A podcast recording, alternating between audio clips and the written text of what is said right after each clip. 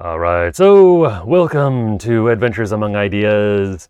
Uh, I'm trying out a new format today where I try to introduce a philosopher or scholar by discussing uh, three to five or so of their important essays. Um, I'm a big fan of the essay as a form of writing, as a form of uh, giving your ideas, explaining your ideas, telling about some interesting story, whatever.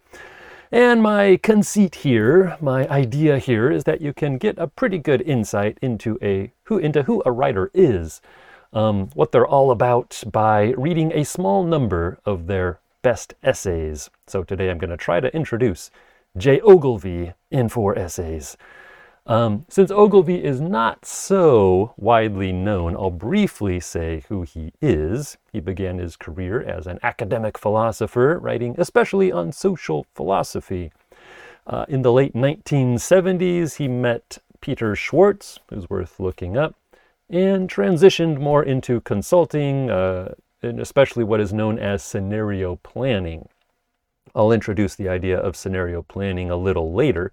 Anyway, Ogilvy has had an unusual career for a philosopher, and we'll see this reflected in some of his essays.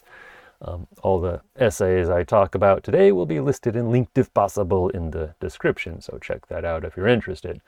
But we'll begin with something more on the academic side an essay called Understanding Power from 1978. Understanding Power. Um, this is a pretty dense and technical essay uh, but it shows some interesting continuities with Ogilvy's later work. One of uh, Ogilvy's major interests, kind of throughout his career really, but especially in the early part of his career, uh, was paradigm shifts, or is paradigm shifts, which is to say shifts in how we broadly understand reality. In the 20th century, he sees a shift from simple cause effect or mechanistic or hierarchical explanations uh, of reality to explanations that were more fluid, relational, het- uh, heterarchical, or networked. Whereas hierarchy implies a kind of centralized top down flow of power. We were starting to talk about the theme of power. Hierarchy is more a kind of centralized top down um, explanation or implementation of power. Heterarchy, on the other hand, is more competing centers of power. That makes you look for more um, how power is more um, competing among different nodes in a network, maybe, or more as something as a relationship between institutions and people and various kinds of things. Uh, so this is key to understanding power in the new postmodern era. I think is the kind of the argument of the essay is it's not hierarchical, not so much a top-down control as more of a mutual competition, cooperation among various actors and factors.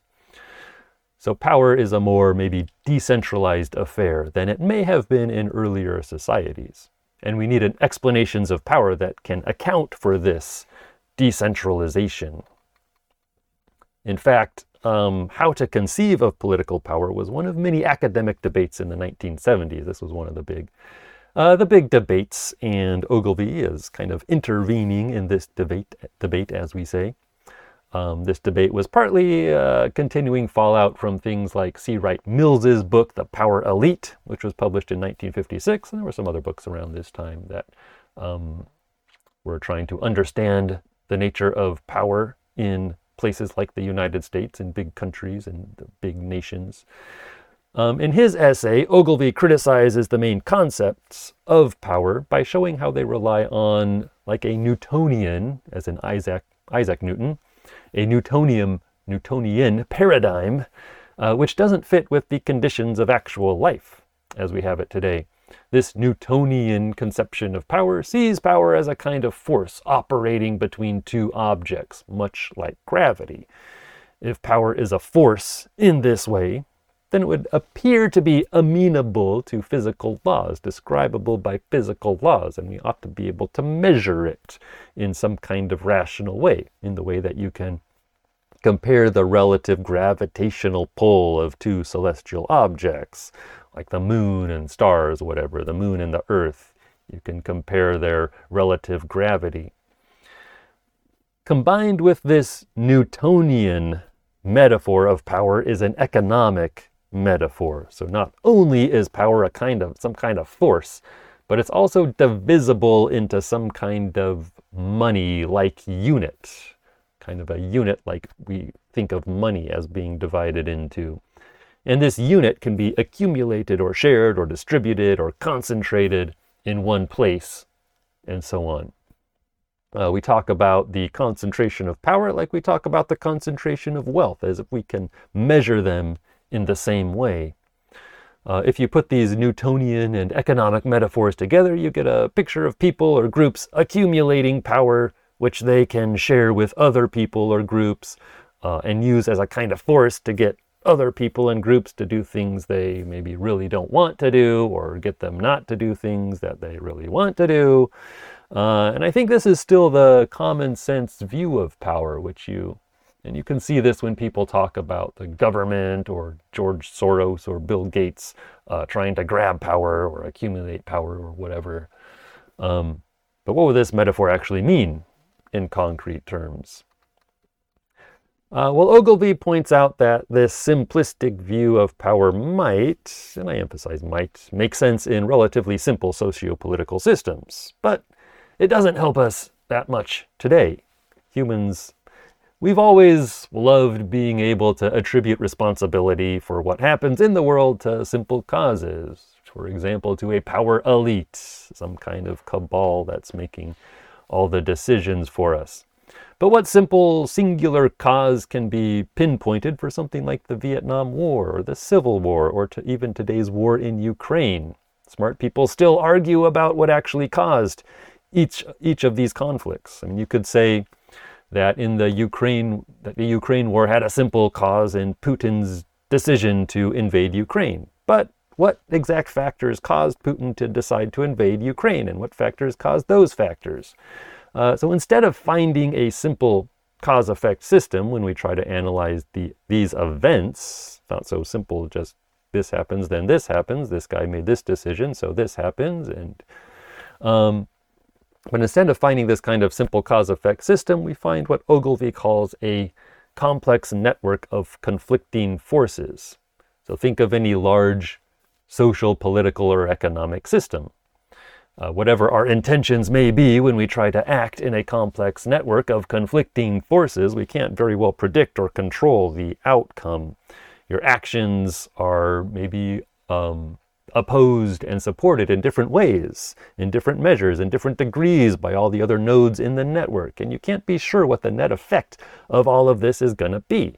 Having greater power in this network perhaps means uh, being able to make a bigger ripple in it, but this ripple isn't likely to have the precise outcome you want. Again, see Putin's invasion of Ukraine. It's a big ripple, but um, it's not, does it match the outcome anyone wanted? I mean, that's hard to say exactly.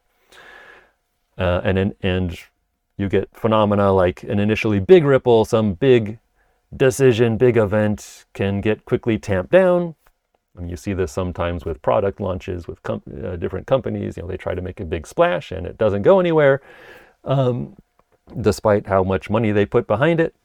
And an initially small ripple, kind of like the butterfly effect, can get gradually amplified. So you get these weird, unpredictable phenomena in these complex uh, network systems.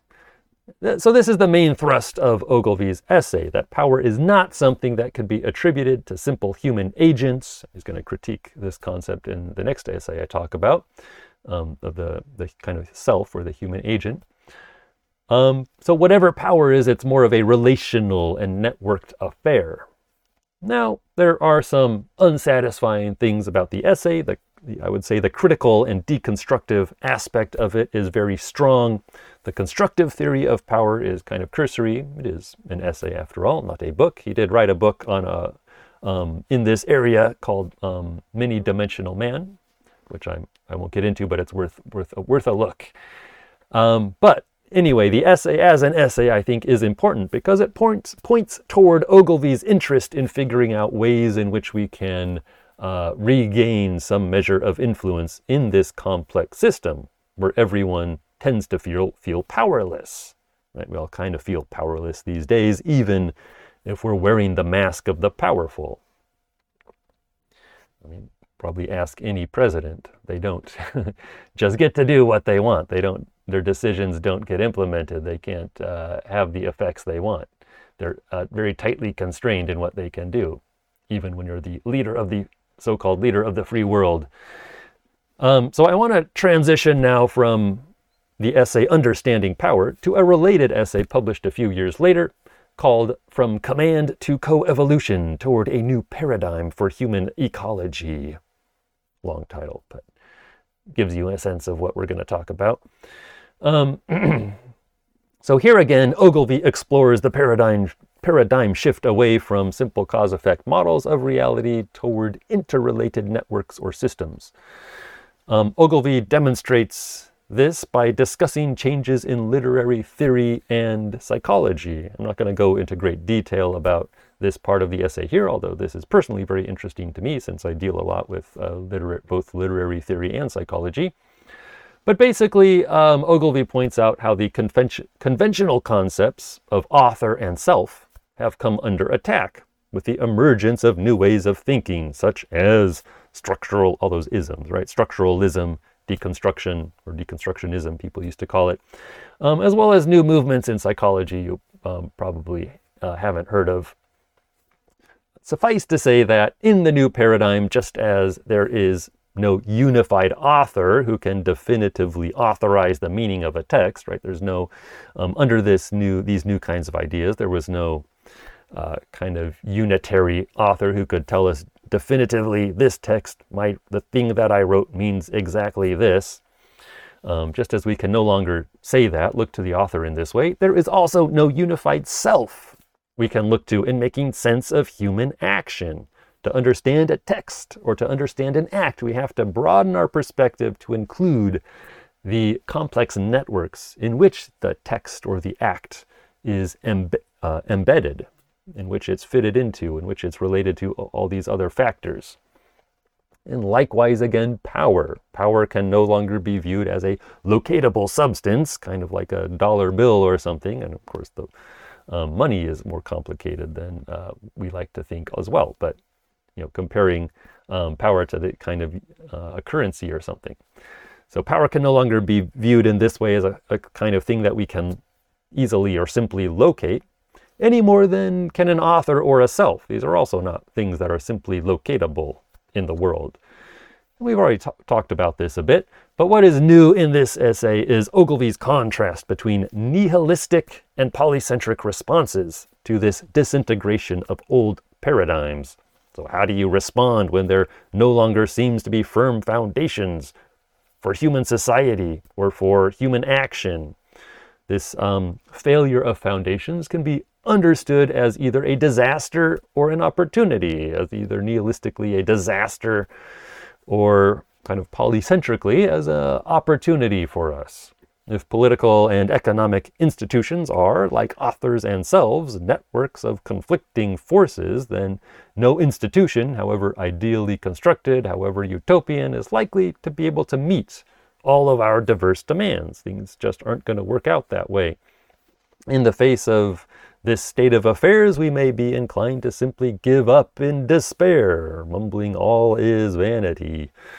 Or, on the other hand, we can accept the polycentric nature of the new world order or disorder or whatever you want to, however you want to think about it. We can accept this kind of decentralized state of affairs and seek to find out what is in fact possible and impossible within this system what sorts of influence do we in fact have? Can we in fact have in the complex networks we form with other people and institutions?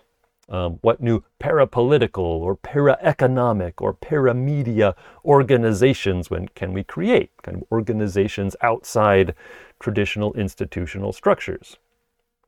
Ogilvy points to a few possibilities in his essay, but I think obvious examples are uh, especially visible today after you know these decades of continuing developments. Um, so I think some uh, good examples are visible today, in, in, for example, in independent media organizations, which have, for many of us, taken the place of what's kind of now called legacy media, such as newspapers or network um, news programs, cable TV news programs. I mean, personally, I haven't really read a newspaper or watched TV news in years. Uh, and there are some of, who will despair, kind of nihilistically despair over the loss of a common source of truth. But this truth was never really so simple as we wanted to believe. And the new independent commentators and reporters, uh, if you take them together as kind of one chaotic, polycentric sense making machine, um, this new kind of um, this new kind of system or network of commentators and reporters quite possibly gives us a better insight into the nature of our current reality than could um, you know, a Walter Cronkite or a New York Times in its heyday. So now I'm going to jump ahead more than 20 years to an essay called Scenario Planning, Art or Science. It's worth pointing out that Ogilvy, by this time, Ogilvy had exited academia, had uh, quit the academic rat race in 1979, and uh, entered the world of research and consultation at places like SRI International and then uh, Global, Global Business Network, which he co founded. One of the important tools being developed at this time was scenario planning. And I believe that in scenario planning, Ogilvy found one kind of answer to his question of how we can influence complex polycentric or heterarchical systems. Uh, scenario planning is one way to regain power in a world where we've all been rendered more or less as impotent egos, so to speak, astride an out of control global id to put it in uh, kind of Freudian terms. Uh, so, what is scenario planning? Well, planning, as uh, Ogilvy puts it, citing Arie de Geus, I don't know if I'm pronouncing his name right, but planning is about changing minds. And scenarios, what are scenarios? Scenarios are stories. Cite, uh, quoting Ogilvy here scenarios are stories, narratives of alternative futures. Scenario planning, then, is telling stories about possible futures based on our desires, on what we want, and on the current state of the world and its constraints. You got to take both of these things into account. What is the world right now, and what do we actually want? Uh, scenario planners tell these stories for the purpose of influencing the future. So, why tell stories? You tell stories to persuade, to influence to have some control over what happens. When we tell stories to each other about the future, we make explicit our hopes and our fears, right? We let people know what our hopes and fears are, and thus uh, we constitute a kind of individual or communal subjectivity that can produce a sense of empowerment. We kind of show who we are, what we want, and um, perhaps gain a sense of control over what will happen when we start projecting into the future. When, for example, an organization makes clear to itself what might happen in the future, the good and the bad, it can begin to take steps to avoid the bad or the undesirable, the undesired, and move toward the good, what is desired. This is not a wielding of power in the traditional sense, which Ogilvy critiqued in his earlier work. Um, it's more uh, convincing people, or even just convincing yourself. Of course, you could uh, do your own do this in your own life. Um, but it's convincing people or convincing yourself to play game A instead of game B so as to avoid future X and attain future Y. Telling stories is perhaps the key way we wield power or influence each other in the, this kind of postmodern world. Uh, stories are everywhere. Greta Thunberg tells one story about climate change, Bjorn Lomborg tells another the CDC and WHO tell one story about COVID and COVID vaccines. People like Robert Malone and Peter McCullough, and you know you probably know all the names, uh, tell another.